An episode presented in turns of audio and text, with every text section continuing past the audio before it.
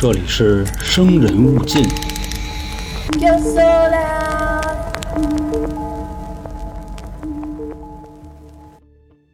来了，朋友们，我是你们的杀人放火讲解员老航。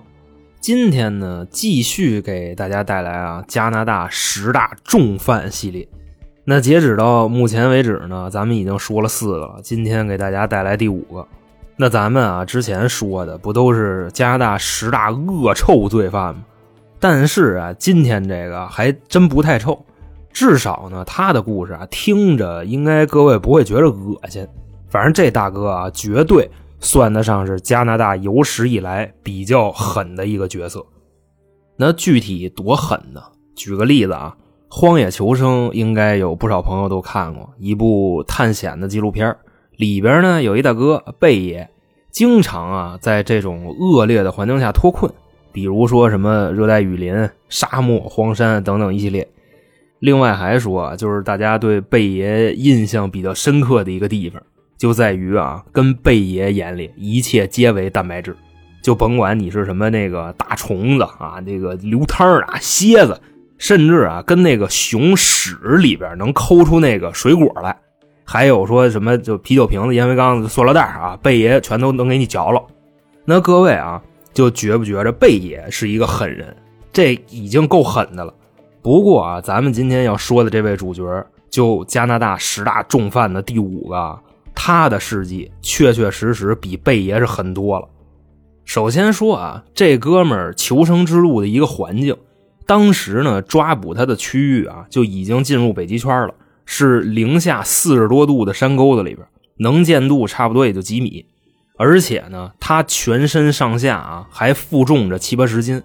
就在这种条件之下啊，他被加拿大几十名皇家警察，还有当地几十名啊那种。枪法精湛的猎人以及几十条警犬，就这些力量啊，全都加一块追捕了他将近两个月都逮不着的。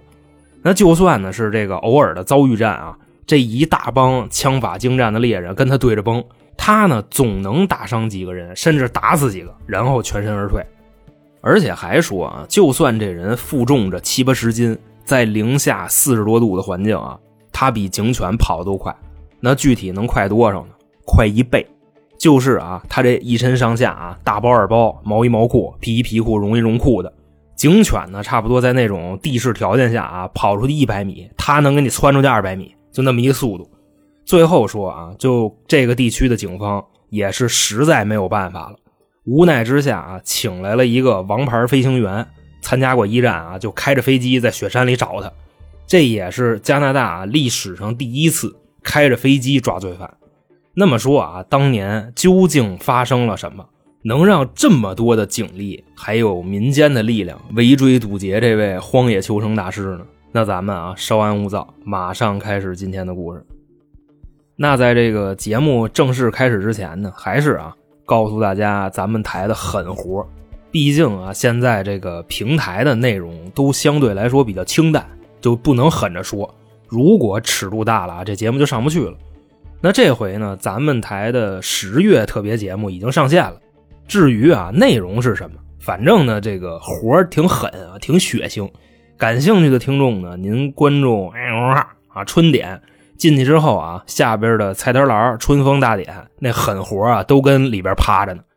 那说完了这个啊，正式开始咱们今天的节目。首先说啊，本案的这位主人公就这荒野求生大师。他呢被人们称为啊阿尔伯特·强森，但是呢，你别看就叫这个名啊，绝对不是真的。首先说呢，这位强森啊，他也绝对不是加拿大人。当然，这已经是后话了，因为呢，就是说这个事儿发生了多年之后啊，一些研究的专家呀、学者把他的这个尸骨刨出来，重新分析的，说他的这个 DNA 序列啊，更像是瑞典人。另外说呢，当年啊，这个强森来到了加拿大之后。调查他乘坐的这个交通工具，那个啊显示他还有可能是从挪威来的。反正呢，咱们就知道啊，这个人的身份到今天都没有被证实，就妥了。要是追根溯源来说啊，在一九三一年的七月九号，曾经呢有一名加拿大的警察啊，在路上跟强森有过一面之缘，就是在路上碰见了，好像问了几句。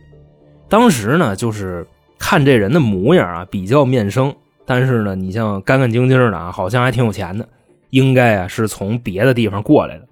于是乎呢，这位警察就上去搭了个话，也是就随便聊了几句。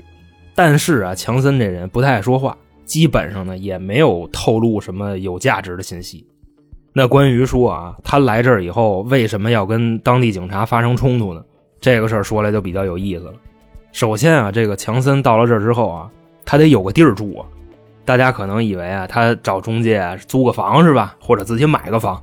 刚才咱不说了吗？他不差钱儿但是那个年代啊，外加上还是跟加拿大的西北部地区。买不买房子真的就不打紧了，那都已经快进北极圈了。强森呢，就是在某个地方啊，他自己盖了一个房子，盖了一小木屋，就跟里边那么住着。基本上呢，你像这个级别的荒野求生大佬啊，就是你给他一把斧头，他就能拿那个木头给你拼出一房子来，而且绝对不是说帐篷啊，就是一间小平房。那说到这儿呢，就介绍一下啊，当地的一个情况。说呢，当年啊，就在加拿大的这个地方西北部地区，有很多人以打猎为生，主要呢就是卖皮草，因为说这块的这个皮草啊，那质量实在是太高了。你想，它不是北极圈吗？它冷啊，小动物都带毛，那又厚又密的，所以卖的特别好。反正很多有钱的大哥啊，买皮草也是就认准了这个地方啊，加拿大麦肯齐河出产的。给自己呢，身边这个老妹儿啊，买个貂皮、鹿皮，反正也都是从这儿走的货。还说那时候啊，就是你想当猎人，你想挣这份钱，你还得有证就是跟当地的林业局啊、动物局啊或者警察局，反正甭管跟哪儿吧，人家给你发一证，你才能打猎。你要是没有这个证啊，那你就妥妥的就偷猎了。那今天呢，咱们这位主人公啊，他就是没证啊，他就是来这儿偷猎的。另外呢，说狩猎的这个证啊，申请的手续好像并不是很复杂。如果说啊，你想打猎你还不办的话，那无非就是一种情况，就是你的身份根本没有办法公开，类似于逃犯什么一类的。那后来说呢，到了一九三一年的十二月份，有很多这当地的猎人啊，就上警察局去报告去，说的呢，基本上也都是啊，自己在地里边下的那个捕兽夹子。老被人为的给合上或者破坏了，也不知道是谁弄的。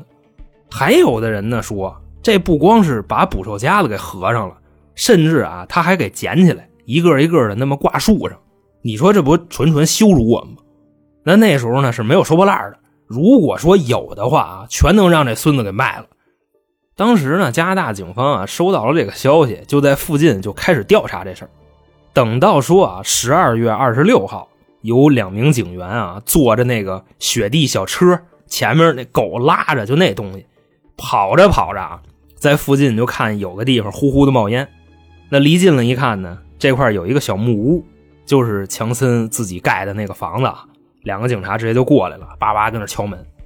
但是吧，这哥俩也死心眼儿，敲了得有一个钟头，这门都不开。你想为啥说他们死心眼呢？零下四十多度，能跟这扛这么半天？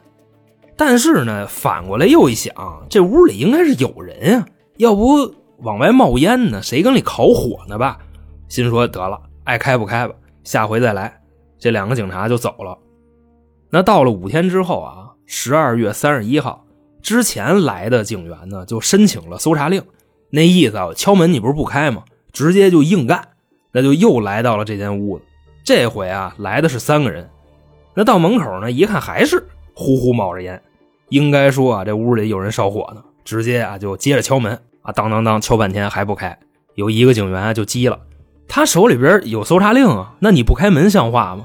直接啊，就一脚嘡就给那门给踹开了。就当时啊，伴随着这个门一打开，隐隐约约的你就能看见啊，屋里边有一个人影，就跟那门后边啊站着呢。就这门一踹开，光一打进来，这人露出来了。嘣一下子，直接啊给踹门的这个警察来了一枪，紧接着啊后边还有两个警员呢，把屋里边被打伤那个警员拽出来了，就跟啊屋里边的强森叮咣五次就这么崩起来了。反正说啊，从这个交火的态势上来看啊，当时来的警员，即便是现在二打一，也并不占上风，因为说啊，就是他这屋里边结构啊，还是户型什么的，外边的警察不清楚，那罪犯呢在里边也不出去，要是啊说贸然进去，那肯定会受伤。外加上啊，就说这边零下四十多度的天那刚才还被崩伤了一个，中枪的跟那躺着呢。于是乎啊，其他的这两个警员就决定说：“现在不打了，先带着这个受伤的警员跑路，回去治伤去。要不再拖一会儿啊，不是流血流死，就得给冻死。”那说走就走啊，上了这个小冰车，一跑就是二十多个钟头。那怎么说就跑那么半天呢？因为啊，这你就得结合当地的一个条件情况了。就强森住的这个地方啊，离警局少说得有一百公里。就那地儿地广人稀的，可不就得跑这么半天吗？那你说跟现在能比吗？对吧？海拔五千米都能做核酸。好在说啊，这些警员们跑了二十多个小时，中枪的这位啊也算是给救回来了，脱离了生命危险。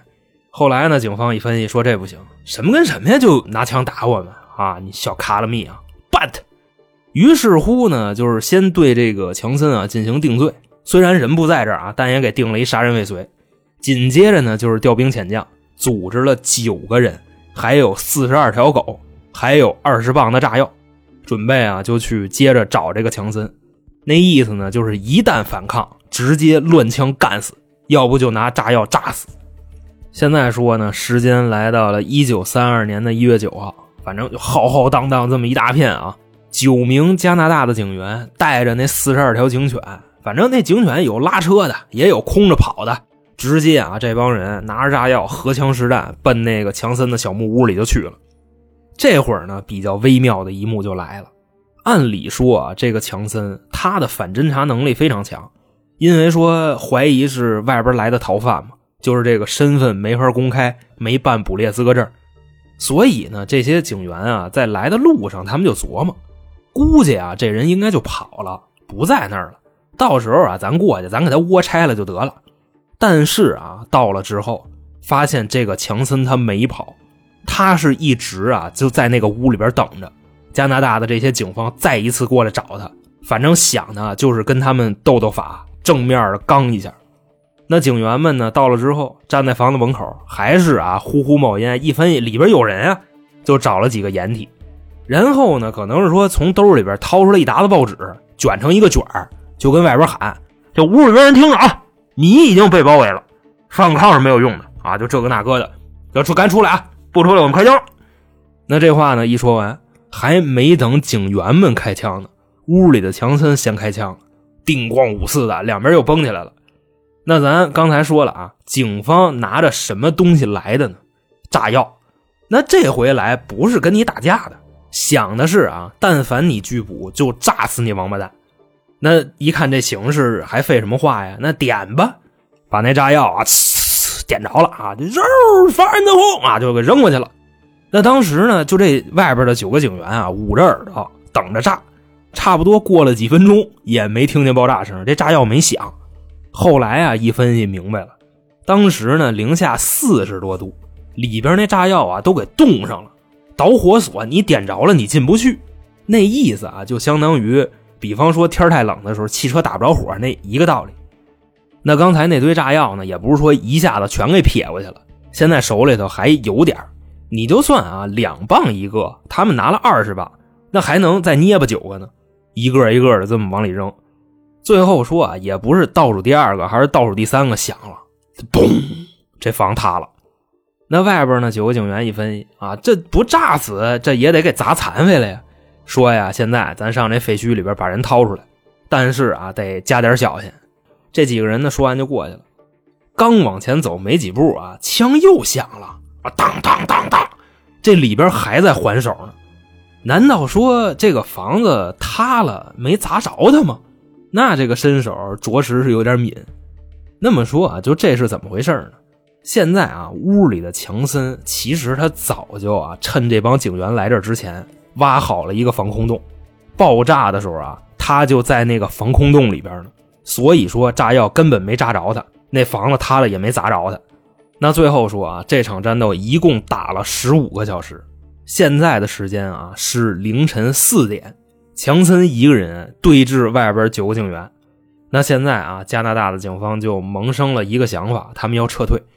由于说啊，这些警员来的时候吃的没带够，所以他们就决定回去，改日再战。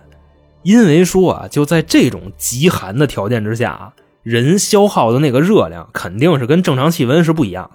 那现在呢，没得吃了啊，绝对它是一个要命的事儿。另外说呢，不光这九个人他得吃东西，那边还四十多条狗呢，所以啊就拉倒了，回去了，搬救兵去了。那下次啊再来就是五天以后，到了一月十四号，那这回的人呢比上回又多了，而且啊不光是加拿大的警方，还有很多当地的猎户。如果说啊找来的这些猎户，你要评估他们战斗力的话，他们是不会比加拿大警方弱的。因为啊，这些猎户常年打猎，那枪法一个赛一个的准，而且他们猎人那个枪法不是打靶子练出来的，他们是打那些飞速奔跑的猎物，还不能说你打中了就行。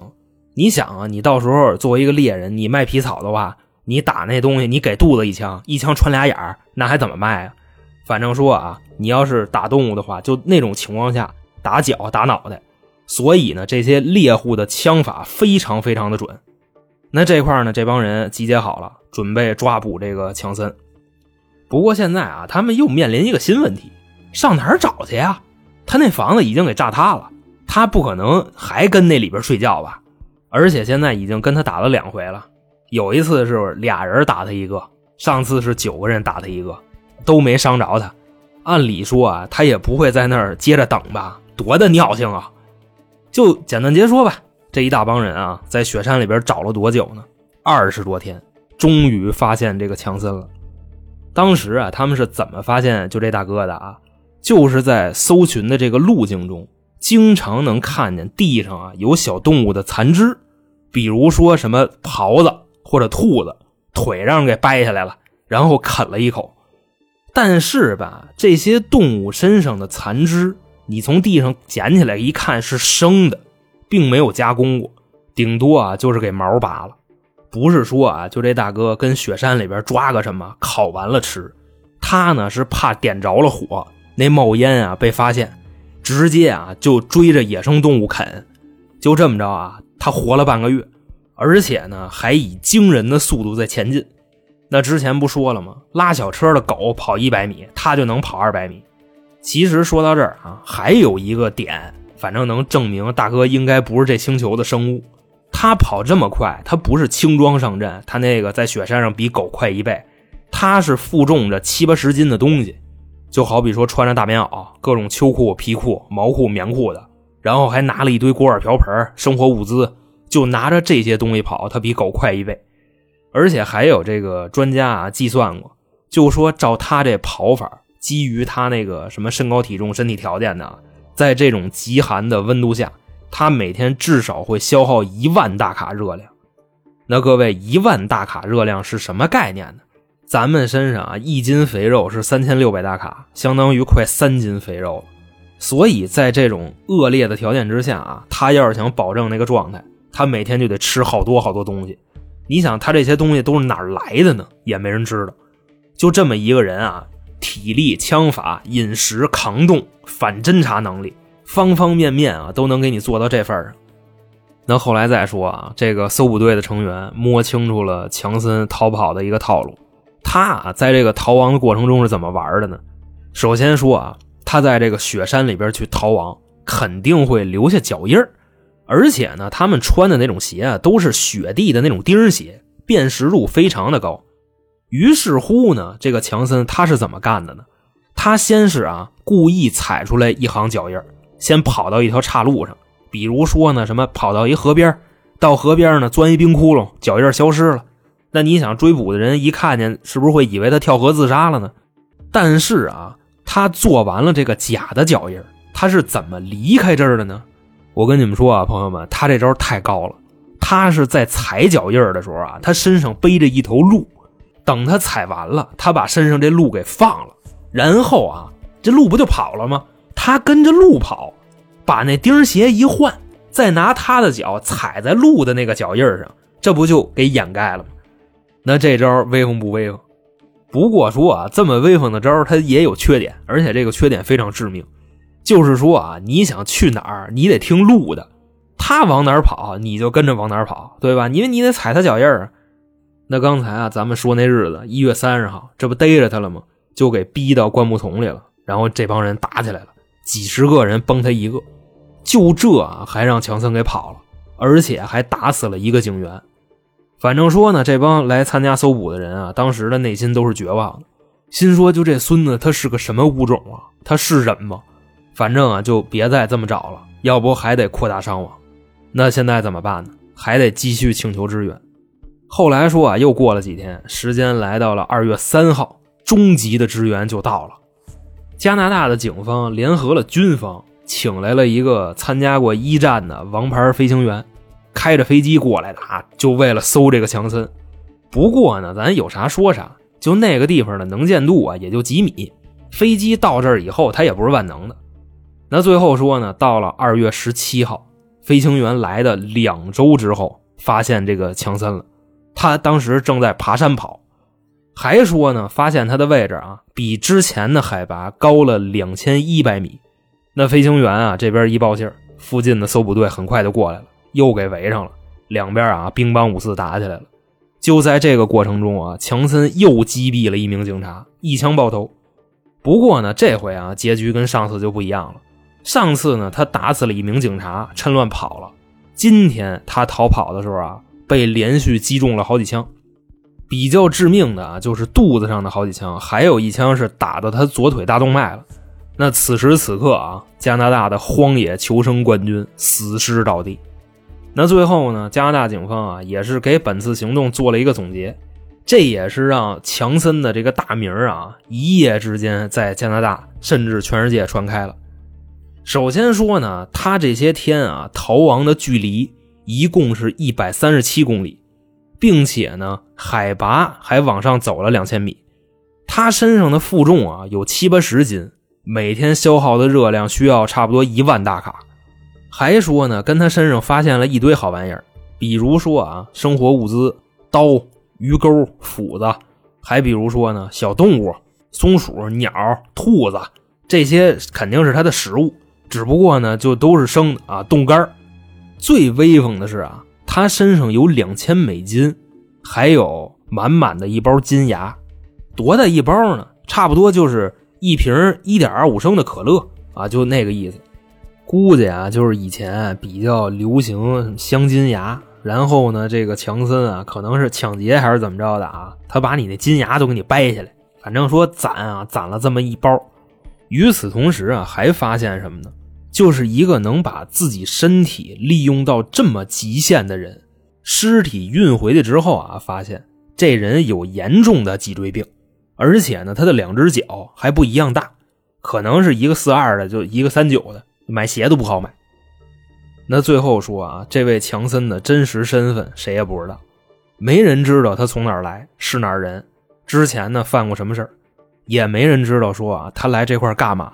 所谓的阿尔伯特·强森也是一个假名，那就多年以后吧。加拿大的很多专家啊，把这个强森的骨头从这个墓地里挖出来化验，有的呢说他是挪威人，也有说他美国人，但就单看那个 DNA 序列啊，其实他最像瑞典人。